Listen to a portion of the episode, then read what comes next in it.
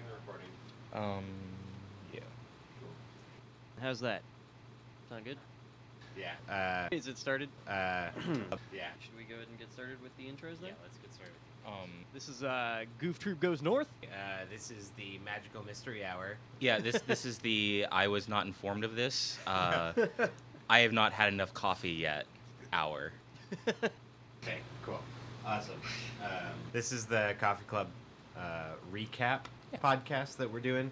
Haven't figured out a name. Uh, it's still TBD. My name is David Faris. I'm a local web developer who has a passion for gaming and game development here in the Dallas area, uh, and I I like to show up at gaming events. So Uh, I'm Eric Brody. I'm a producer and community manager for an indie studio. My name is Michael Sewell. I'm a technical design animator at Gearbox Software just upstairs. Sweet. Uh, yeah, so thanks to Nerdvana Coffee in Frisco uh, for letting us record this podcast in their podcasting studio. Uh, they are possibly still looking for people to record podcasts up here, so if you're interested, uh, come to Nerdvana and, and ask about recording a podcast. I They also have a rig for streaming as well. So if Yeah. like you do streaming or you want to get into it and just don't really have a place to do it, um, it's kind of a fun place to do it. That's not in your bedroom. Yeah, totally. So, Well, we have a guest today. Uh, Kevin, you want to introduce yourself? I am Kevin Kirkpatrick. I am a former event manager who is also a video game enthusiast. I guess we didn't mention this is the uh, first official uh, recording of this podcast. Uh, the the purpose, I guess, for this podcast is that we wanted to have a kind of central location to recap what we talked about at coffee clubs around the Dallas area. Uh, yeah. Yeah, I was gonna say, uh, especially for the first episode, but I think it'd be good to mention in all. Um, yeah, as a as a recap of the various video game open coffee clubs that are around the town. Um, for anybody who has never been to one of those and somehow came across this on their own as well, um, essentially there are as of now three. Uh, Did the downtown one get going again? Yeah. The, the there's a downtown beer club basically. That Okay, so as a- coffee club is still not so going. coffee yet. club there are two, uh, and beer club is probably going We're to be a including that as part of it. Yeah. So, as of right now, we have two. One in Plano at Whole Foods. uh, Where? City Line. Whole Okay. Yep. and that starts at 7.30 on thursdays and then here at nerdvana in frisco on fridays at 8 o'clock Yes, with hard stops at 8:30 and 9 a.m. respectively, so that people can get off to work uh, if they have uh, morning day jobs or anything like that. Uh, yeah, so uh, basically at, at the coffee clubs, uh, we have a, a slight format where we talk about uh, events that are happening, and I think that we'd like to talk about events that are happening in the area this week uh, as well. So. Um, two past events, I guess, that already happened uh, that we talked about last week were the Global Game Jam, which we'll talk about later, and then the Beer Club ancillary uh, event to the coffee club about once a month downtown at Brain Dead Brewing. Uh, we meet up at 7 p.m. instead and drink beer instead of coffee.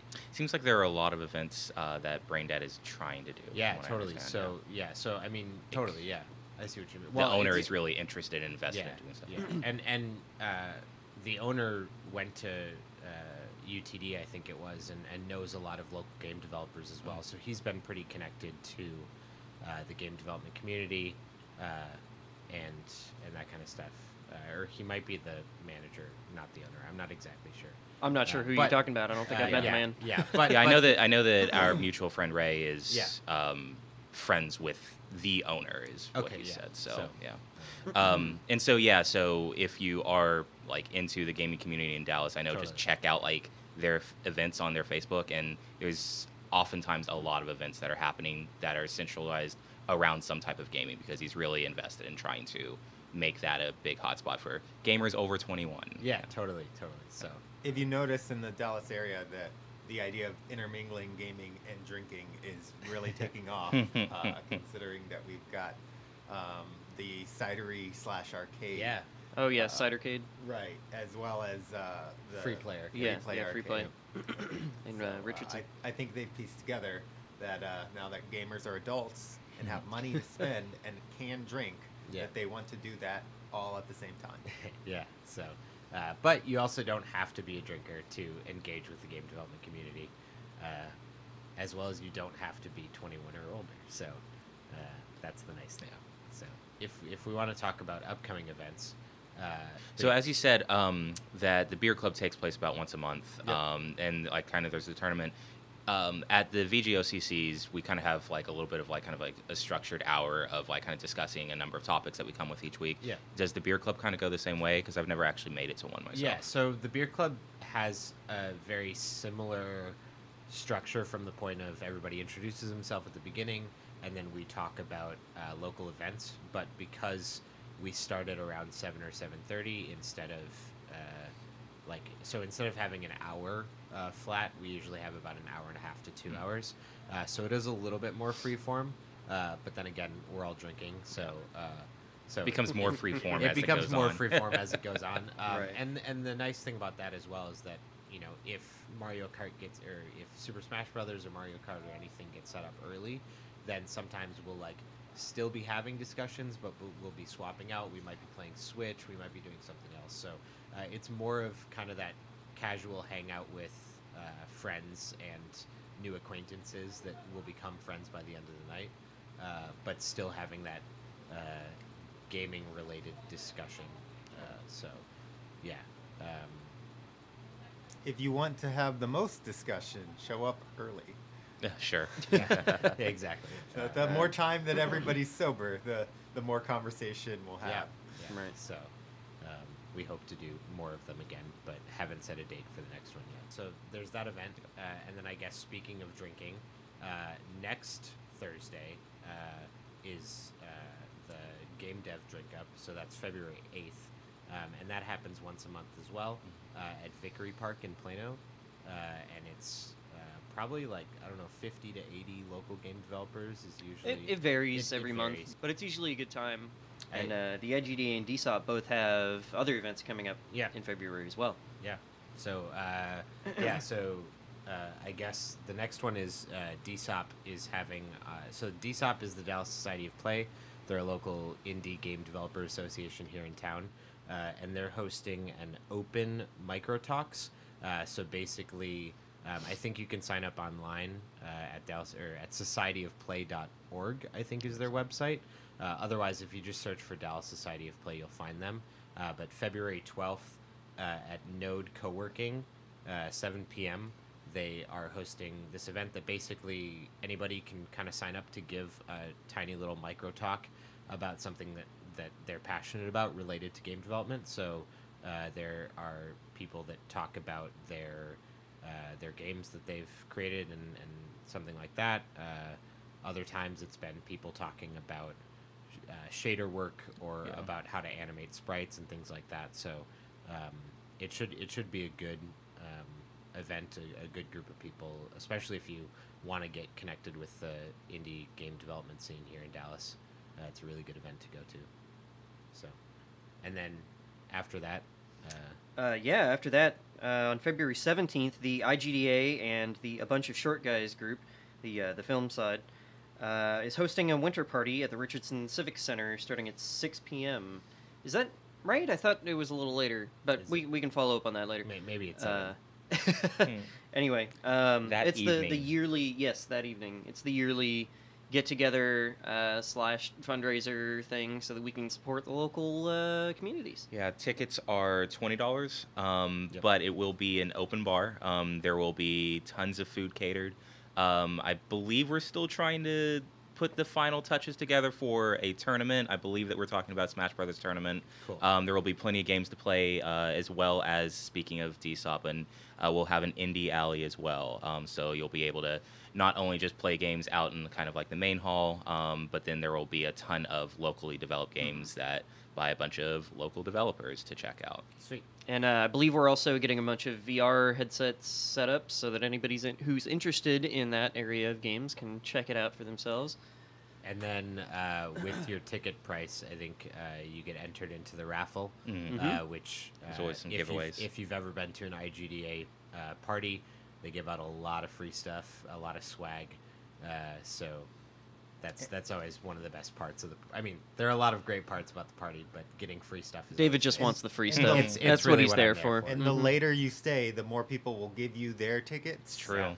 As you go. Uh, Yeah. By the way, it, the ticket page does say seven, not six. Okay. Yeah, I, Aha. Correction. That's that's my bad. I put together the events this week and I did not do a very good job. So, uh, yeah, don't put me in charge of events, guys. um, so yeah, so I think that that's uh, all of the upcoming events that we know about. Uh, if we've missed any, uh, connect with us on Facebook or Meetup or uh, find us wherever we post this podcast and let us know of upcoming events. So cool. Uh, and now to the recaps uh, portion of the podcast. So we're gonna we're just gonna kind of bring up the different topics that we talked about. Uh, if any of us really want to kind of go down a certain path, maybe we will, maybe we won't. Uh, but this way we can kind of have a, a nice comprehensive list of what we talked about at each of the clubs, so you know what you missed out on, uh, and uh, maybe you'll come and talk about it next week. So yeah. yeah. Uh, so I uh, I made it to the beer club like I mentioned before, um, and again, uh, our our primary focus initially was Mario Kart because that's what everybody was playing. Um, it was pretty cool. Uh, everybody had their Mario Kart stuff set up, uh, but we got discussing uh, playing Mario Kart on an N64 and kind of using N64 controllers. Uh, so I don't know how many of you have have played on an N64 recently, uh, but I remember growing up that was like my main console, uh, and playing on those controllers was like it, it just felt perfect to me. And now that I go back after uh, after it's been a while playing, I'm like, wait, what am I holding? Like, how do I hold this? Yeah, right? it's, it's amazing how much games have evolved. Totally, yeah. You don't even think about it. You just remember the, the nostalgia, right? Yeah. Right. Yeah, Playing I games in mean, the past. and the controller like uh, dis- determines so much like what the experience is Mhm. and like needs Yeah. to reflect like the, the games that are developed and vice versa and i think that one of the things a lot of people forget and like the n64 controller is much more obvious than say like the first uh, original playstation controller in this regard in that people forget the first 3d games did not really have a second analog stick and any type of camera control um, and so like the n64 is like that's one of the oddest things when you first pick up that yeah, it had, had me a D-pad essentially with the C buttons. yeah Yeah. For camera control, Yeah. it was interesting. Yeah, the original PlayStation controller didn't even have any. Nope, Yeah. no Nope, analog it was just the- yeah. In fact, the N64 was the first console to introduce the analog stick, yeah That's crazy. right? Yeah. On on that note, real quick though, uh, I wanted to chime in. My my friend has been six foot six since he was like 14 years old. So when the Xbox came out with its ridiculously Oh, giant he probably controller, liked that he was like, "Finally, a controller for me." That's great. And then they phased it out. Yep. They said, "Screw you." But I was they're- so upset. They're actually bringing back the Duke. They are, uh, yeah. now for Xbox One. So I don't you- know they when they're call it the Duke? that. Yeah, Yeah, it's that's- called I the like Duke. that. Yeah. I mean, I hate everything else about it, but I like that. No, it was a it was a fun controller. I liked. it. I liked that controller. Yeah. The only thing I didn't like was the placement of those black and white buttons. Like they were either yeah. too far, or then the later iteration it was like oddly underneath where your thumb Yeah. wants to go. and yet they got was rid of very them i think because like for the wrong reasons i think that people just didn't like using them because of the placement like you said Yep. Yeah. i think it was a very cool thing to have on there Yeah. Yeah, yeah. Well, they eventually moved those to become the bumpers. They Oh. they didn't like they didn't originally have bumper buttons. They just That's had true. triggers. So they had the same Oh, number that's of buttons. right so they just became shoulders okay no shoulders are functionality infin- are definitely better Yeah. yeah Oh yeah. Yeah, that's that's crazy. Um, but yeah, so just kind of like thinking about nostalgia uh, and gaming and how you know we have these uh, like amazing memories of playing these consoles and these games, uh, and then going back, you're like, I I love that I'm playing this game and it feels great.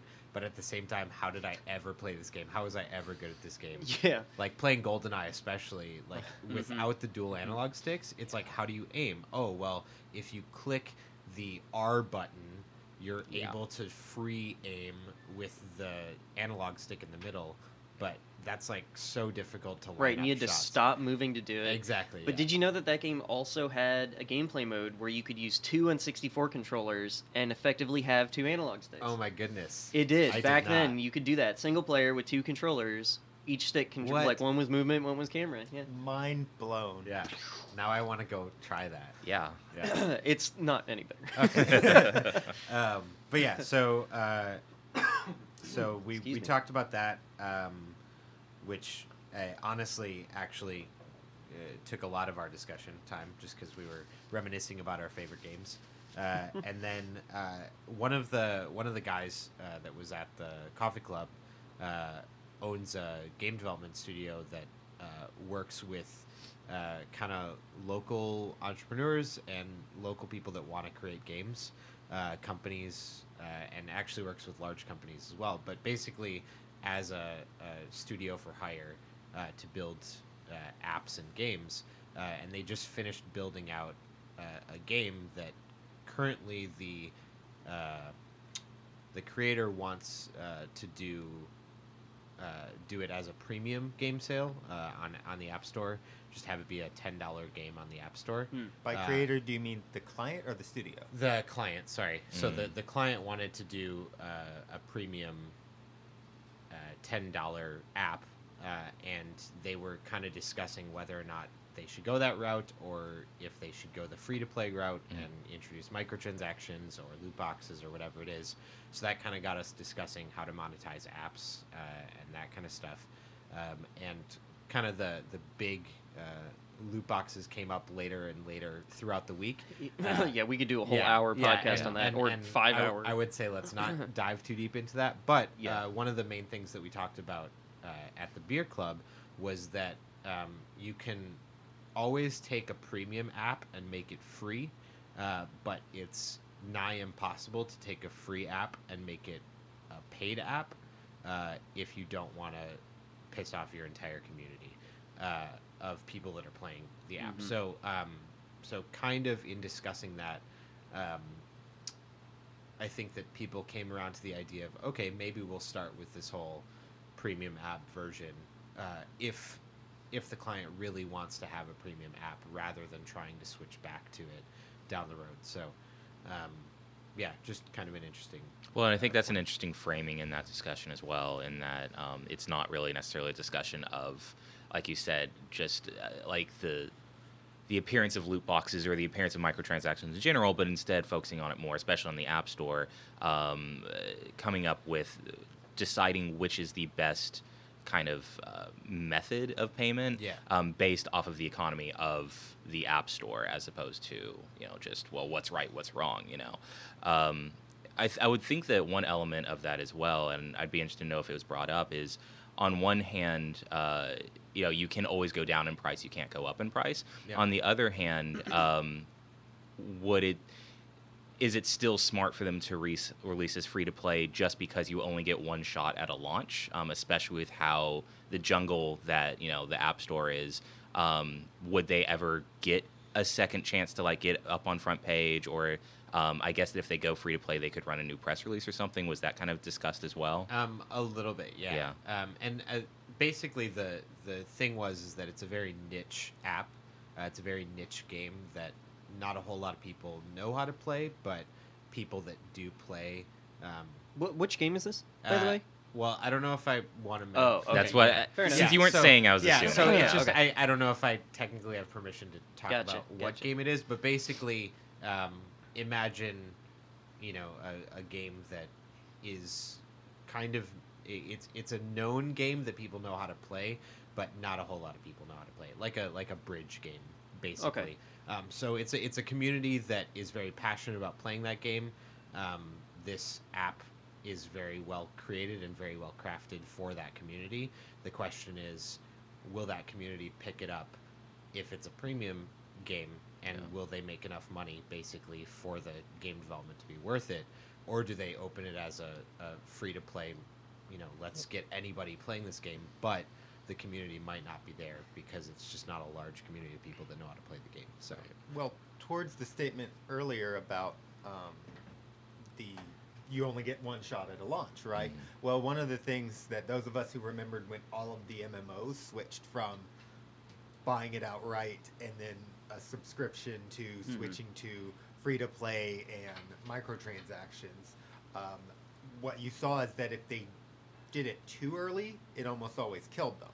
But if they if they had like a full year run or a full couple of year run before they made the switch, they could usually survive it. And so Mm. it's it's definitely possible that if they expect that they can run the premium model for at least especially in the mobile space for an entire year before making the switch, it basically becomes a sequel game to Mm. it. It's oh, Sure. we've We Right, right, rebuilt yeah. it to function in this new way. It's so and so 2.0, and we're That's- good to go. Well, I mean, the bigger question is, you know, how much how much funds can you put into like getting the name the word out there when, that you are going free to play because it's like it's a whole nother Yeah, launch it's a whole exactly. nother marketing push Totally. like if you were to take a premium game now like destiny for example you know the, the first destiny when that came out that was a 250 million dollar marketing campaign Wow. If Yep. they were to come out with you know free to play you come in and, and you know with the microtransaction stuff they have now we're not going to go into that but if they were to come out and say hey this is free to play now they'd have to do a whole nother marketing campaign to get as many users jumping in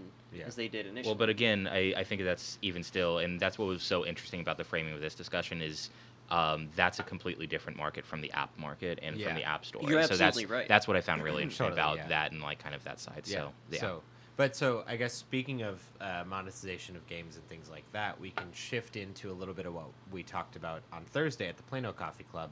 Uh, uh, there's uh, a few different. Speaking of apps, uh, Trap Adventure Two came out, and it kind of blew up Twitter at least for a little while. I don't know if any of like, oh yeah, i think i saw I mean, ba- couple videos on basically, it's a. Super Mario clone, uh, but it's extremely difficult uh, from the perspective of. well, it's, like, I, it- it's a rage game, right? Yeah, like it's, yeah, I want to be the guy. yeah, i want to yeah. be the guy or i want to be the Boshy or one of those Um, but so um, the thing that I found funny about it was that you know like you'd you'd be playing and, and just like I want to be the guy and, and those types of games like you know it would it would try and trick you and then you'd die and you'd laugh about dying because it was just such a silly way to die.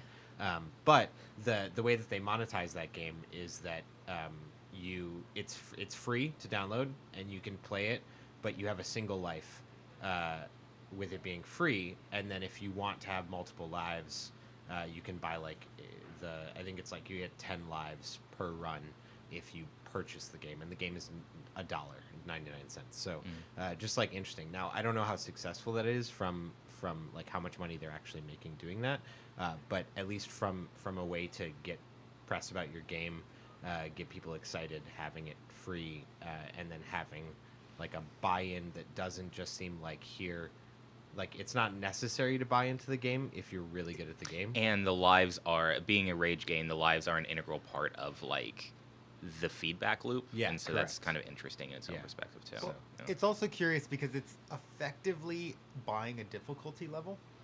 kind you're, of you're Yeah. buying easy mode, Mm. uh, but it's not Yeah. really easy mode. It's more along the lines of you can keep failing longer mode. yeah yeah. Right, but I mean, a game like that, watching it be played, it's a it's a memorization game Yeah. more than it is like a hard challenge. So no matter what, that one life is going to get taken Yeah. over and over Yeah. and over until you memorize everything the game's going to throw at you. yeah So really, it's just a test of your patience and whether or not you want to pay to have to test your patience less. yeah so i don't know just i i thought that was interesting I do think that that dollar price point is a very smart price point for them too. Oh Yeah, yeah, for sure. yeah. simple and easy yeah Mhm. um but yeah so um that was that was my segue i'm known for great segues um, but we also Two wheels and a handle. Yeah. Yeah. Um, but so we also speak like we we talked about a few other new games that uh, had come out were about to come out.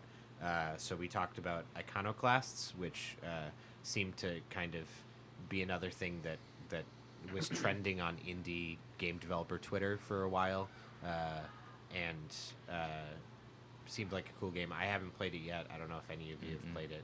Um, No, I'm but, not even familiar. um, uh, basically, um, I guess I should probably know more about it uh, to talk about it, but uh, Metroid esque game in that uh, 2D. Can we use the phrase dungeon explorer type? Uh, maybe I shouldn't have said Side-scrolling Metroid dungeon Yeah, two, 2D 2D side scrolling platformer. Okay. Uh, to the best of my knowledge, uh, maybe maybe I need to. kind of like Zelda 2 Dungeons. Looks like an action platformer. Yeah, Is so, what they're calling so it. Okay, well, considered there an action platformer, but uh, very uh, interesting use of like weapon upgrades and things like that. Basically, you play a mechanic uh, who goes around becoming a better mechanic, getting upgrades and things like that. But uh, it, it's a very uh, it has a s- pretty strong story uh, that people seem to like. Cool. Um, and it's got a cool art style. That's the thing that I liked about it. Yeah, I'm looking it up now. It's uh, it's very pretty, very color. Uh, colors are very saturated. Um, but it definitely it looks very similar to Metroidvania kind yeah. of game. So Uh, It- uh, it like reminds me a character lot of visually of the kind of Super Nintendo style, uh, as far as like the bright colors and, Yeah. and Mhm, etc. mhm. totally. Which Yeah.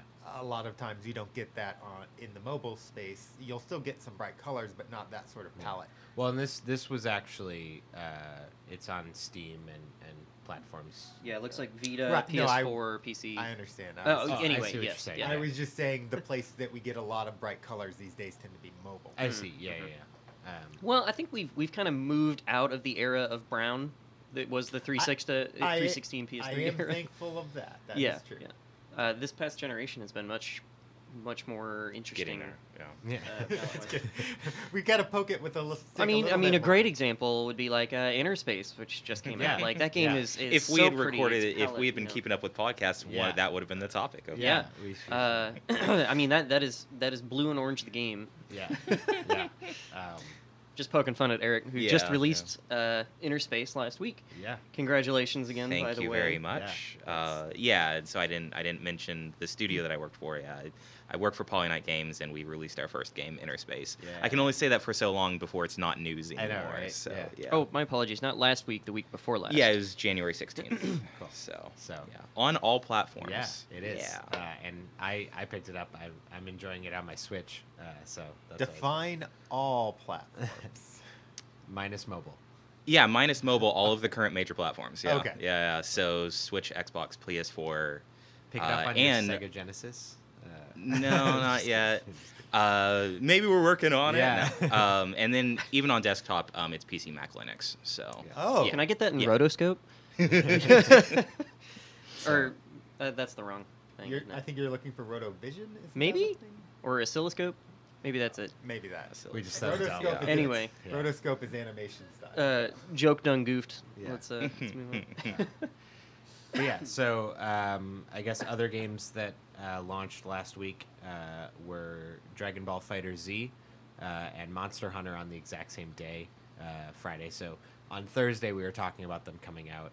and uh, Celeste, too. And Celeste, yeah. Uh, so yeah, just just a, a, a good It's a week good for Yeah. games. for Yeah, no doubt. I would like to say that uh, my wife at Yeah. dinner last night was like, "So have you seen the stuff from the new Monster Hunter game?" Mhm. And I thought to myself, "Why is my wife asking me about video games?" Uh, because she plays two, Yeah. um, and that's about it. Um, so I said, "No, I haven't seen the stuff about the new Monster Hunter game. Why do you ask?" And she says, "Because you get an adorable cat." Nice. And Yeah, my coworker did the same thing. Yeah. Uh, the other day, Matt, who you guys know, he came up to me. He's like, "All right, I'm buying Monster Hunter. Yeah. You customize your own cat." no, it's good. Yeah. What he doesn't know is that that's been the way of Monster Hunter for the past like five years. I don't think that you had a full character customizer though, Maybe- and that's what yeah, it is for this one. right. Is yeah, you can complete like the character customizer for your Palico in this is like almost as robust Yeah. as your main Yeah. character customizer. You're right, you're and right. Yeah. speaking of the main character customizer, uh, from what I understand, there is no restriction on what sort of hairstyle or anything. So That's, you can have. that's not true. I Well, sorry, no, I've been no. playing it over the weekend. I'm, so. I'm, I'm not done with my sentence. Oh, sorry. Go wait. ahead. as far as uh, if you have a male character versus a female character, hair, you can still have you can have a male character with ponytails. You can like it gives you a lot of that variety instead of locking you in like Yeah. some other character creators do. Yeah, that's true. And even female characters, you can put on facial hair, uh, beard, mustache, anything you want there. That's yes. great. And as somebody who recently saw The Greatest Showman, I appreciate that. Yeah, there you go. The bearded lady. yeah. Um, cool. Yeah. So I guess so. You're playing Monster Hunter. Are you playing Monster Hunter, Eric? Or? I'm not. Uh, I did spend a long time chatting with a couple friends and watching them play on PlayStation this weekend, and we were chatting over Discord. So I watched somebody play it for a long time, but That's I didn't cool. really play it this weekend. Yeah. No. I've been. My roommate's really big into Monster Hunter. Uh, Sarah Toby. Yeah. Um, uh, she's been into it for a long time. She's been trying to get me into it for the past like three or four releases, and I've tried a couple times on the 3DS titles that came out, and uh, for some reason they've always just kind of pushed me away for whatever reason. And so I thought, all right, I'll I'll pick this one up. I'll give it a shot. But if this one doesn't reel me in, then I think I'm done trying Monster Hunter.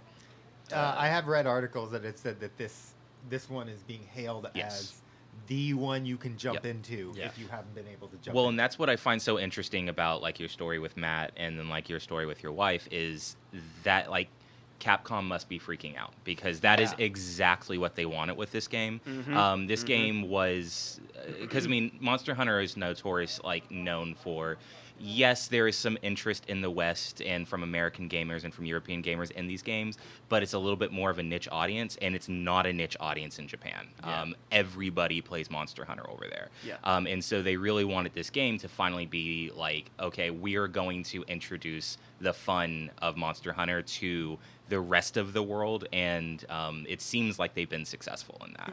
Also, full disclosure, uh, my wife learned about it specifically because people sharing videos of cats Yeah. meowing at the cats on the screen. well, there Yep. is so the that virality is definitely playing into it. well, I mean, and again, like they're they're super smart about it in that, like in just modern digital marketing, it is known that if you put a cat somewhere on your post, you will do a certain percentage better in engagement. Like Yeah. it's just it's silly, but You know, this this whole uh, this new Monster Hunter is, is trying to gather in more people, right? Yeah. As as we've been saying, and they've been doing a great job of that.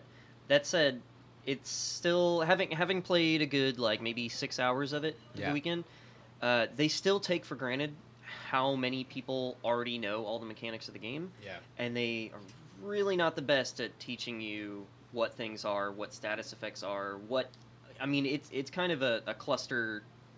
uh, though I, I though I also argue UI. they've never done that, and that's always been one of the things of Monster Hunter is they expect for you to learn on your own, and that's one of the reasons that it's always kind of been a more niche game. Um, from what I understand, they're explaining more in this game than they ever have before, but they're really still keeping a lot of like the systems at arm's length and like expecting you to figure it out on your Yeah. own. Uh, now I wouldn't mind that so much. That's kind of how like the Dark Souls games are. It's Yeah. how a number of recent titles have been. Um, the problem being that they they shove UI in your face like crazy, and there's always a button, there's always an icon, there's always something, and they they do a very poor job of explaining what does what and why. Mm. Uh, for example, sharpness is a huge mechanic in the game, and I had no idea why all of my weapons were bouncing off of enemies' hides until like I noticed the the bar in the corner and a whetstone in my inventory, and there was no explanation about Yeah. sharpness Yeah. at all. Yeah. So I, I'd say that the, this is going to be kind of jumping ahead a little bit. Yeah. This is one of the discussions I think that we're going to probably have I at all of the should, yeah. VGOCCs this week because I have a lot to say on that that I think is actually yeah. really cool about that design. Cool. Sure, yeah, sure. Awesome. uh, I'm excited for So it. if you're going to be there this week at any of them, have some. Be ready to talk Monster Hunter because Yeah. I'm sure that at least one of them we're going to be talking. Yeah. At. Sweet. and then you'll hear about it on the podcast next week. Yeah, Next week. exactly. Yes. Um, so, so speaking of accessibility uh, and making things fun uh, for people to play, uh, we also talked about Nintendo Labo, Labo, Oh I thought yeah, it was Labo. Labo. Yeah, like Labo. short for Labo laboratory. Yeah, I that think. makes sense. So Yeah. Nintendo Labo, we we brought up it. It was announced a couple weeks ago, but uh, there were a couple people that hadn't heard about it. So uh, basically, for anybody that doesn't know, Nintendo Labo is the like Nintendo cardboard, basically. Um, so uh, you can a- at As in like Google Cardboard. Yeah, as in Google Cardboard, but Nintendo's making cardboard uh, assemblable cardboard cardboard peripheries for the Switch. Uh, that some of them have like circuits within them, so that you can like play piano with your Switch, uh, and others uh, are basically just allowing you to use the gyroscope in a lot more intuitive of a way. Um, so, uh, but it's all about creativity, uh, helping kids. As, as I mean, it, it looks like it's geared towards kids, but I know a lot of adults are going to have fun uh, Mhm. expressing their creativity with Nintendo Labo. So I don't know if there's anything else you guys wanted to talk about there, but um, It's it's interesting for sure. When I first saw that, I was you know I was like, this is this seems pretty neat. Yeah. I'd like to try it out. But I showed my girlfriend the video, and she her eyes lit up. She's like, this is like Legos, but Nintendo. yeah, She's super excited to try it. that's out. cool. So with her enthusiasm, now I'm also kind of excited That's to cool. try it Ah, out. cool. So I know some parents that are very excited because it's uh, it takes a lot for a parent to for sometimes for parents to get involved in what their kids Yeah. want to do and this is something that they really feel like can bridge the gap. That's really interesting that you say that. I so maybe like a year or two ago, uh, I'm really involved with the startup community here in Dallas. Um, and I had a lot of people uh, that were like entrepreneurs and parents asking me about Minecraft. Uh, you know, two, two, three years ago, uh, and like, oh, do you think you'd be willing to like teach a Minecraft for parents lecture or something like that? And I was like, that's kind of a weird thing, but maybe. Uh, but I think that this whole like idea of gaming with your kids uh, and and having this ability to at least help your kids create something and be a part of that process, uh, and then them kind of showing you how they use this creative tool uh, to play with their Switch and maybe even allowing parents to play with that. I think that sounds really, really cool.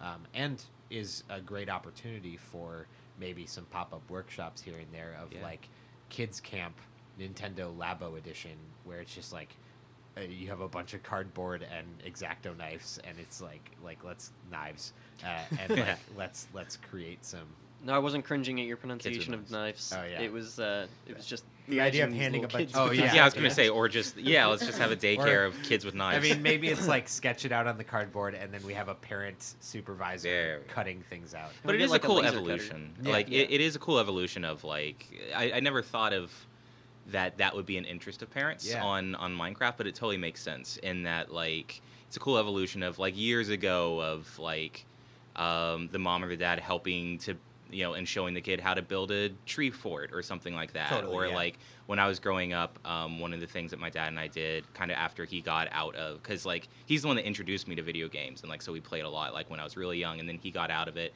So then like our thing that we did was uh, at least creatively is we built model train sets, and like we would do that, and um, so I think that's a cool evolution of like kind of maintaining that parent kid like kind of creative uh, relationship that you can have. So That's really cool. um, Um, we'll yeah, move on to Frisco. yeah. So yeah, so we talked about a bunch of stuff. Yeah. Uh, but yeah, Frisco. Um, you guys want to lead the discussion? Uh, yeah, so I mean, I think that for because we were discussing what we had discussed in the other meetings, we got into kind of discussing loot boxes and monetization and stuff like that for for a long period. Um, and again, I think that like a lot has been said on that, and that could be its own thing. And if you're at one of the meetings, then yeah. You heard it all, and if you were not, then you've probably still heard a lot of the arguments for and against. Yeah. Um, but two of the other things that we did discuss um, is uh, one of them that was brought up right towards the end, and I don't think that we got as much time to discuss it as we as I would at least like, and I would love to have it again. Is uh, you had mentioned like Metroidvania before, and um, uh, Mm-hmm. Yeah, I don't remember who it was Evan that brought up, Yeah, yeah, uh, Evan brought up the fact that he had finally finished Hollow Knight, And his argument was that it's the best Metroidvania ever made, um, which of course is you know an interesting subjective statement in its Yeah. own right, but it is a very very good game. But then his point that then I think was kind of the the the core of that discussion is um, what makes a Metroidvania. Yeah. Um, is that even a genre in its own right? And then he then essentially dropped the mic and walked away Yeah. by saying that his argument is that Zelda is also a Metroidvania, uh, which was an interesting point Yeah, of discussion to see that. leave it. Yeah. Yeah, I could I could actually see Zelda being a Metroidvania. Um, Yeah. You and Yeah, Matt. I've been thinking time- about. Metroidvanias are my, my personal favorite genre and have been since Castlevania Symphony of the Night. Okay. I've been playing these Okay. Metroid and all these. I wish that you were time. there for this discussion. Yeah. Uh, Um, because I actually argue that it's not a genre. Um, and that Metroidvania, like Metroid and Castlevania, are very different games. Um, and that really, in reality, especially if he were to bring up that is Zelda a Metroidvania, I think at that point all that we're talking about is gating systems in games. And so then we're just essentially arguing that all games are Metroidvanias at that point. Well, so my statement um, was that there's a difference between a gating system that works using a key and a gating system that works using the acquisition of a gameplay element. Sure. Mhm. So when you're talking about in a Metroid game, you've gotten a missile, and that means you can get several different doors that you couldn't get before. But missiles have a use from, you know, blowing up stuff. So that functionality, how you play the game, changes. Yes. Where in a situation like uh, the Castlevania games, and this is one of my why I feel like Castlevania and Metroid shouldn't be this hybrid Metroidvania, is because in Castlevania games, it's almost always you have to beat a boss to move on. It's not about the equipment that you get. It's about oh, I've killed this thing, and now I can go to a new part of the the, the world. Mm. Mm, Um, Michael has an issue. No, no, please continue. You you Oh, and looked then like you had I- a my last statement was that Zelda does some of both of those things, and then also throws in the key gating, and Yeah. so that's why, you know, those thing, the, those are all very related. But I would agree that it's not a genre. Exactly. It's just, it's a term of a type of gating system within a game. it's it's a presentation and like kind of just like a level design principle um, instead of having just like sequence based levels you're you're essentially giving the entire level the entire environment exists in one level and then it again is gated in some sort of fashion i mean from that same perspective and i guess that you could give this argument but dark souls and bloodborne are both metroidvanias as well from that perspective I both agree and disagree with that last statement. Yeah. So, uh, part of the reason that I love the Dark Souls and more specifically Bloodborne so much is because it feels like the first true th- evolution of Castlevania into the 3D space. Uh, specifically, the way that the level design loops back in on itself, so suddenly you're discovering new shortcuts and bloodborne opening up. Yes, Bloodborne is very Yeah. very good with that. Plus, their theming is like right on the nose for Yeah. Castlevania Yeah. uh, the visual design. Um, but I don't think that. I mean, it a Metroidvania game is encompassing a number of mechanics. Uh, one of the biggest of which is exploration and finding new paths and unlocking new shortcuts. Uh, the next biggest of which is unlocking um, not just new weapons that open doors, but also major movement mechanics in the game. So things like double jump, wall jump, morph ball, stuff like that. Uh, and third, the thing that's most important is that feeling of growth in power Mm. in Metroidvania games. You know, like uh, if you look at the old Castlevanias, you're right. You progress by going through a series of levels, beating a boss, and then you go to the next series of levels. And they were they were very challenging. They had a lot of movement restrictions, and they never expanded upon those. But it was it was another memorization kind of game, the originals. Then Symphony of the Night comes along, uh, following in Metroid's footsteps, and essentially flips the whole level design aspect on its head. It's no longer linear. It's now explore as much as you can, discover as many secrets as you can. And they And- did introduce yes. abilities that changed how you navigated the space. Yes, and I think that's what defines it to me. It's the combination of level design, uh, expansion of movement mechanics, and uh, and that character growth. So maybe maybe the style, let's use that instead of genre. yeah Uh, Sure. is a Metroid type style, and it's just over time Castlevania has become more Metroid-like. Sure, why not? Interesting. it is funny that you do bring up. Um, that's part of the reason that you like uh, Dark Souls and specifically like Bloodborne um, is because like of the evolution of a design print like design principles that were introduced you know 20 years ago with with one of your favorite games like with the Castlevania style game. Yeah. Yeah. And for me, part of the reason that I'm really big on Dark Souls is because I see a lot of um, it being a finally an evolution into the 3D space of Mega Man style of game. Um, in that, again, not necessarily in uh, like the core mechanic of Mega Man of like beating a boss and being able to like upgrade your you know upgrade stuff like and it, it, that element, but more from the way that the levels are actually presented to the player and the way that the especially in Mega Man, there there are like two main elements that I enjoy about playing Mega Man games. Is one, what you're talking about, how it's the trial and error and practicing and memorization of enemy uh, of enemy attacks and like where en- enemy placement, but then also then just then the actual execution of that as well. Because then on one half you have to actually learn how to do it, and then on the other half you also have to actually do it. And I actually really and that's that's one thing that I adore about that game, and that's one thing that I adore about the Dark Souls games as well. So that that just was interesting to me. That Mhm. like it's it's an evolution of a lot of design principles from the past few decades uh, that have been pulled in that, that have pulled in a lot of different things. I think for a lot of different people. Yeah. Maybe that's why it's so popular. Maybe who knows? Or just people just like to uh, die Die a a lot and they just think that that's funny. And the meme of uh. Well, that, that who cares about me- good game design? We die a lot. Oh, it's hilarious. Get good. That Yeah. makes me kind of want to, kind of want to lead into the discussion about uh, how every game is the Dark Souls of Blood, Uh. and everybody's comparing everything to Dark Souls just because it's difficult, Right. right? Like I think what makes a Dark Souls game is exactly what you pointed out: the memorization, the level layout, the the you know going through this area, completing the boss at the end of it. It's challenging. You got to memorize things right and learn the enemy Yeah. patterns to get uh, forward and move on to the next area, right?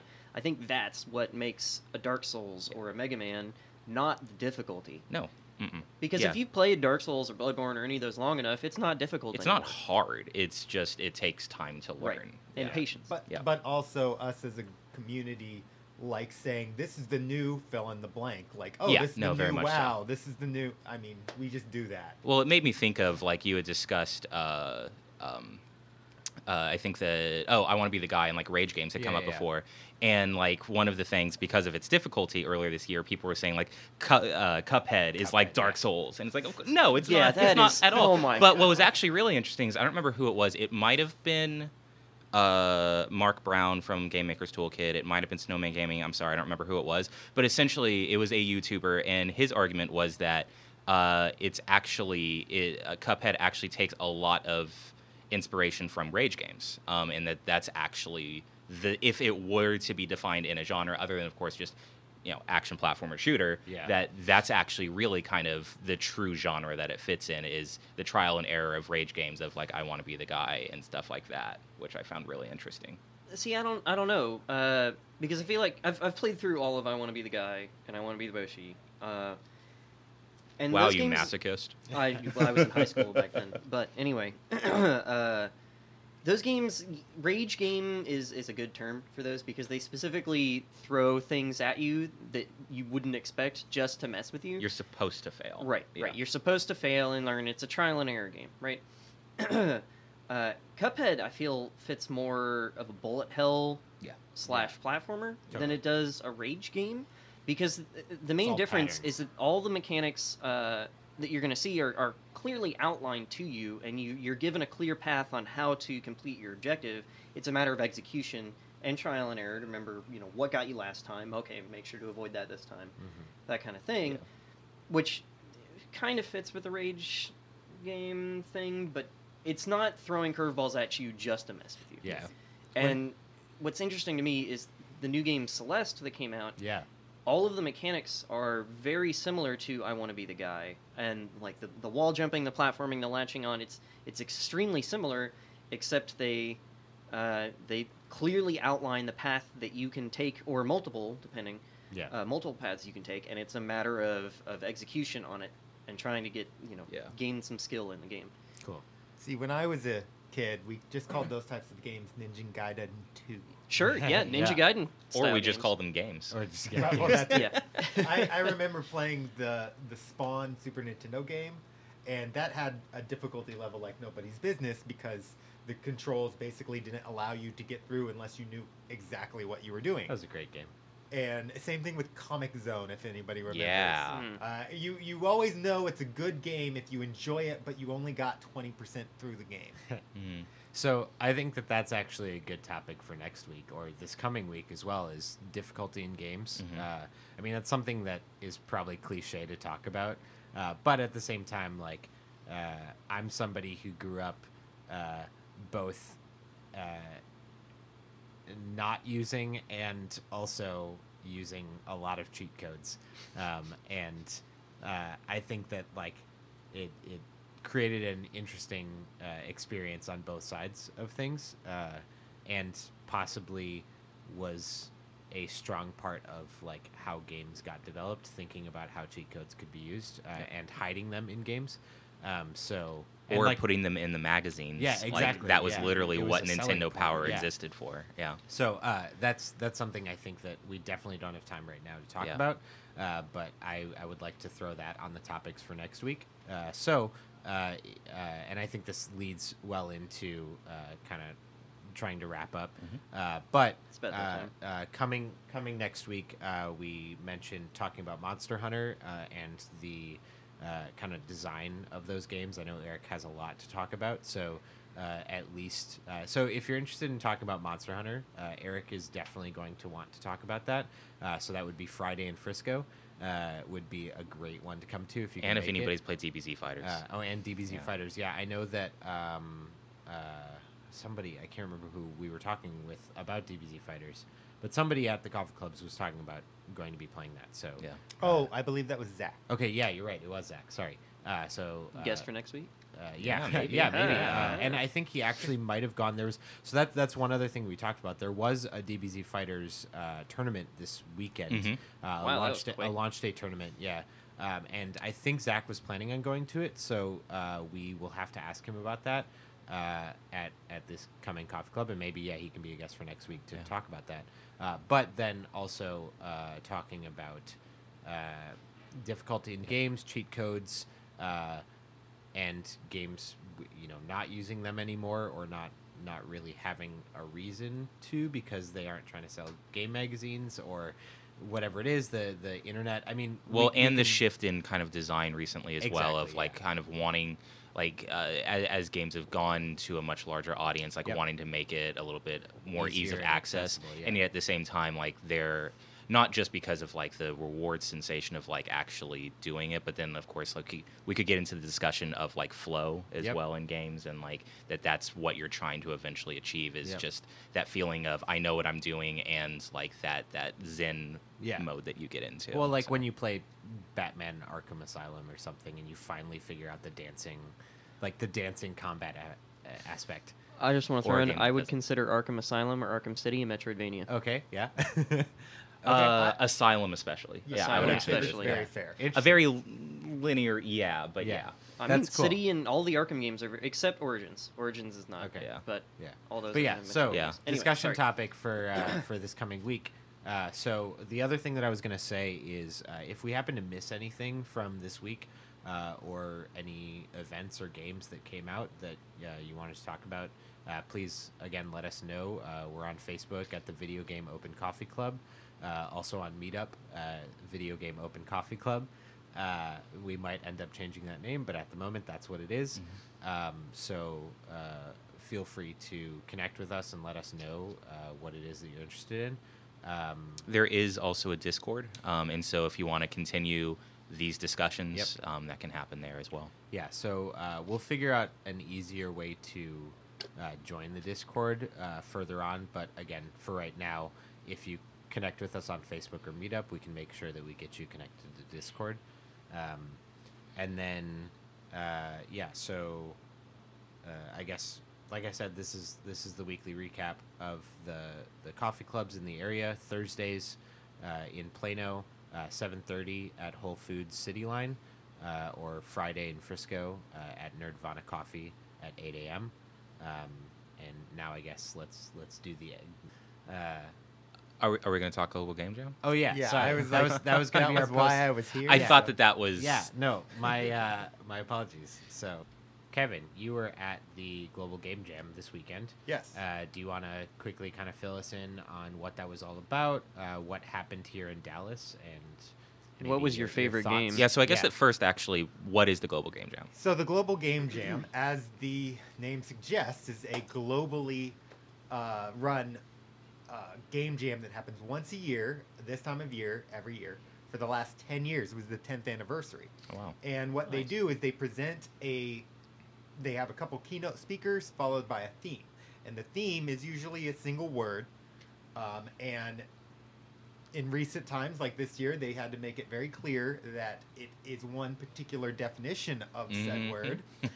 Um, and the games have to, that's the only requirement of the game. The game doesn't even have to necessarily be a video game, it can be a tabletop game if you want, but it has to relate to that theme. Um, then they also give you technically 44 40 i think maybe 42 hours um, not quite two full Not quite days the 48, yeah. um, to to do it. Technically, it's 48 hours from the moment it kicks off at 5 p.m. on Friday to the moment everything's done at 5 p.m. on Sunday. Um, but the problem is you have to have your game done in time to upload it, Yeah. uh, and everybody's uploading it. Um, Yeah. One of the interesting they, things they do because it's worldwide, it's 5 p.m. for every time zone.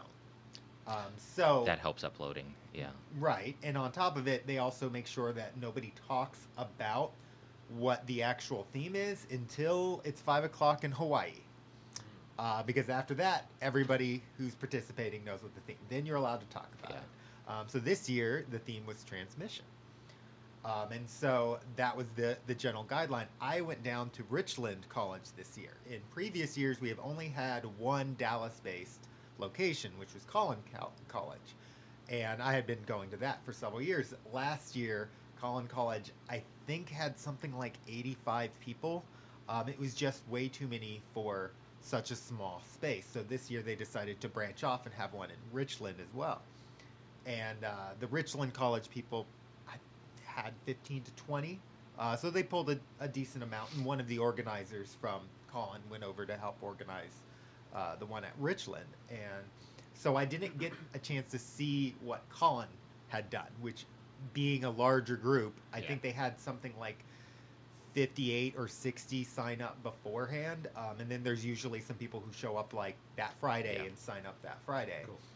Um, so uh, I didn't get to see the bulk of their games. In Richland, uh, there was two games being made. Uh, technically, there was a third one, but the third one didn't make it to the finish line. Mm. Uh, so the ones that actually did get finished, one of them was called "How to Make Your Friends Hate You," I think, um, and the entire game was uh, you were two player. One player, both of the players are tethered to each other, so with like a bungee cord. So if they get too far away, it snaps back, and then you can also use a magnet repellent to push yourself away. And the entire strategy is you're using the two of you to knock a ball in the form of some soccer player, uh, like it's just the soccer player's head, over into a goal. Hmm. Uh, the inspiration was that uh, Get Over It game uh, Okay. that came out recently. Mm. Um, and so they got theirs done. Oh, I take it back. There was three that got done. I forgot about another one. Uh, another one was a uh, so that one we asked, well, what was the transmission part? Um, and they they the concept that they were going with is that the magnet transmitting its magnetism. Um, so that was a bit of a stretch. Stretch, Hey, yeah. But, But- the game was all about stretching. Right. Yeah. Ah! Um, and uh, and uh, another game was called Virulent, and it was an interesting game where it was multiplayer, and you're uh, every turn, like you go through rounds of each player choosing whether or not they want to expand their virus. Um, except you can expand your virus or somebody else's virus, and when you hit certain uh, number of viruses uh, in your space, like when you get four viruses in your space, it makes a bigger virus, and uh, after a certain point, it starts uh, basically infecting other people.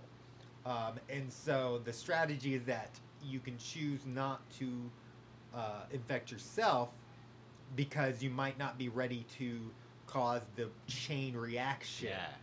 Um, and so it's a little bit about timing so that you get the biggest bang for your buck in infection. Um, and of course, transmission being the transmission Yeah. of disease. Yeah. That's Interesting. I like that. And was that one digital as well, or was that an analog They- game? All of these were this. While this was this was digital, Yeah. it was very clearly designed from a, uh tabletop perspective. yeah. Okay. Cool. Uh, yeah. Yes. Yes. Yeah.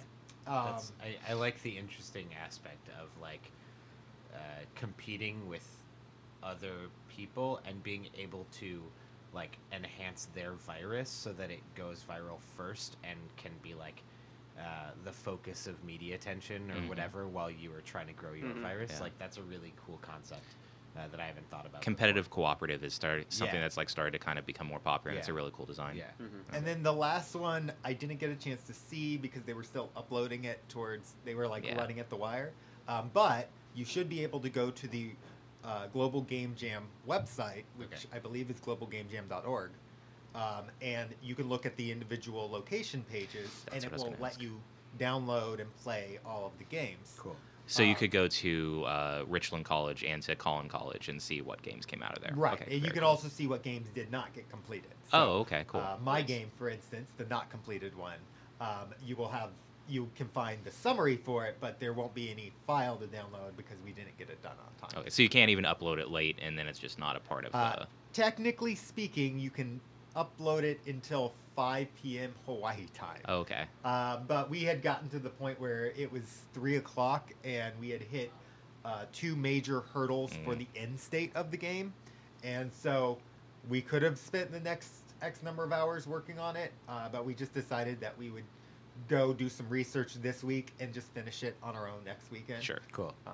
we Cool. just enjoyed the process. It was a it was a two and a half man operation. Mhm. Oh wow. We, yeah. we borrowed a person for two hours to help us. I'm curious. What was uh what was your game?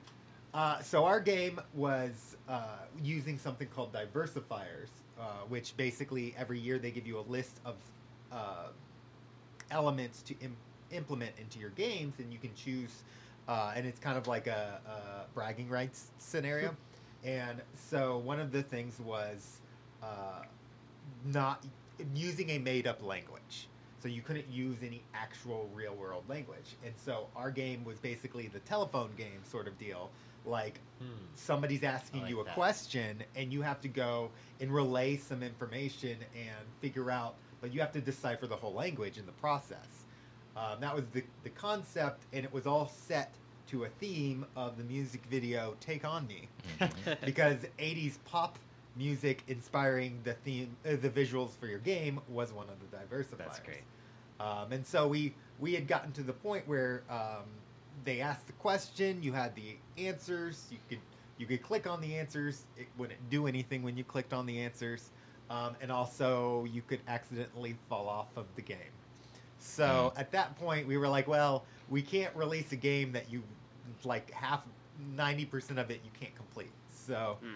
Um, but the uh, we're going to be working on it, and the the idea is that uh, if this works out well, we'll just create multiple levels based on multiple different '80s music videos. I like stuff that. Like That's that. fun. So- That's a great idea. Take on Me is like one of my favorite music video, like, just songs. That's ridiculous. Have, you, seen the the literal version? Oh no, but have you Look s- that up later. Okay, Sorry. but but have you seen the one where the the guy does the running? Oh, the viral. Yeah. Uh, I can't think of what his Oh. name is, but he he does like the weird running, and he has one. It's a YouTube On. video, yeah. it's Yeah. great.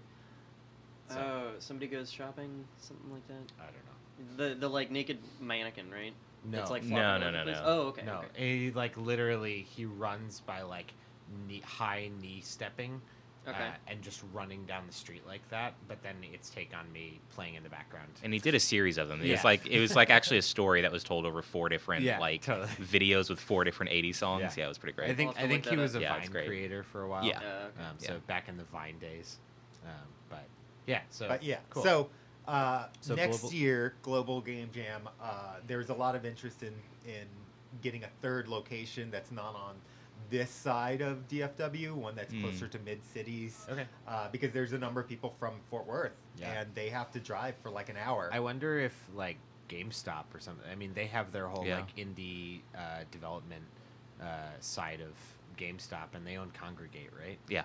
Uh, so I mean, maybe maybe. Uh, Maybe, they have space, Maybe if they yeah. have space or something like that, or AT and T has the Foundry and stuff like that over in Irving. Um, well, there are a few other requirements for becoming a Game Jam okay. site. All right. Um, they specifically they have to have an internet speed to support Yeah. uh, all of that stuff. They do have to have the space. You technically don't have to provide computers, but it's preferred if you can provide for Mm. computers, which is why a lot of times they're at local colleges. I see what you mean. Yeah, interesting. Uh, yeah, well, maybe uh, Yeah. if uh, if anybody listens to this episode that is interested in uh, helping push that Yeah. forward, maybe that's a, a good thing. If there's to a makerspace or Yeah. I mean even like somebody like uh, a Funimation or something, Yeah. if like they have space or something, Yeah, totally. they'd be We interested. could probably talk to some people Sponsor. Funimation and Yeah. see. Yeah, so cool. Uh, yeah. So time wise, uh, we should really get uh, finished. But with that sounds awesome. So it was a good time. Yeah. Yeah, yeah. Cool. Cool. I had fun, Yeah. yeah. and everybody that I was around had fun. Cool. Uh, so Good. Awesome. Well, I'll, uh, uh, yeah. So, um, I guess uh, let's do outros. Yeah, Okay, sure. So, uh, I'm David. Uh, oh, what were you gonna say? Mm-mm. Oh, sorry.